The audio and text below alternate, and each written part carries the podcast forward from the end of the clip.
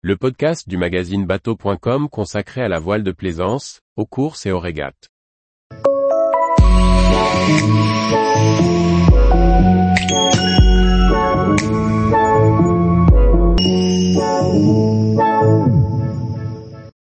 Course au large et mixité, notre sport en plein loup voyage.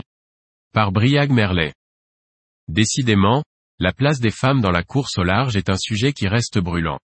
Entre les assauts de communication sur la mixité et la réalité des circuits et des sponsors, optimistes et pessimistes trouvent chacun leurs arguments. Arrivés par les courses anglo-saxonnes, les règles imposant la mixité sur les courses en équipage se développent rapidement dans la course au large, y compris en France. De la Transat Paprec en Figaro, en passant par le Mini 6.50, on voit arriver les courses en équipage double mixte sur de nombreux supports. The Ocean Race impose des équipières à bord et la Coupe de l'America crée une Women's Cup. Et chaque organisateur ne manque pas de souligner ses efforts pour la mixité, par moult communiqués de presse. Cela fait longtemps que l'on voit quelques femmes en haut de l'affiche des courses à la voile. On citera les pionnières Florence Artaud ou Hélène MacArthur. Mais le nombre de skippers femmes tend à augmenter, satisfaisant les personnes qui veulent voir le verre de la mixité à moitié plein. Les femmes arrivent aujourd'hui pour certaines à financer de grands bateaux neufs et l'on espère voir émerger bientôt le projet de trophée Jules Verne 100% féminin d'Alexia Barrier. Mais pour autant, le monde de la voile est loin d'être encore totalement égalitaire.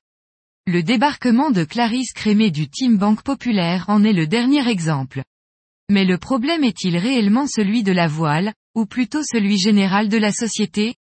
Le critère de participation au Vendée Globe, nœud de l'affaire, se base sur la régularité de navigation des coureurs sur les quatre ans préparatoires à la course. Une femme enceinte, et au-delà, une jeune maman voit sa carrière professionnelle interrompue pendant plusieurs mois. Cela est vrai, dans la voile comme ailleurs. Et comme ailleurs, c'est un frein aux évolutions de carrière des femmes, même si dans le cas de Clarisse Crémé, le dossier, également lié à la récupération de son bateau, est plus complexe. Ce constat posé, il convient donc de trouver les mécanismes pour y remédier. La société dans son ensemble expérimente des solutions, pas toujours satisfaisantes. Le milieu du sport, médiatisé, se doit probablement d'être moteur et d'innover. La féminisation de la politique est passée par les quotas, la voile doit-elle en passer par là, ou des solutions plus originales Force est de constater que s'il n'existe pas de féminin au substantif marin, ce n'est pas un être asexué. Tous les jours, retrouvez l'actualité nautique sur le site bateau.com. Et n'oubliez pas de laisser 5 étoiles sur votre logiciel de podcast.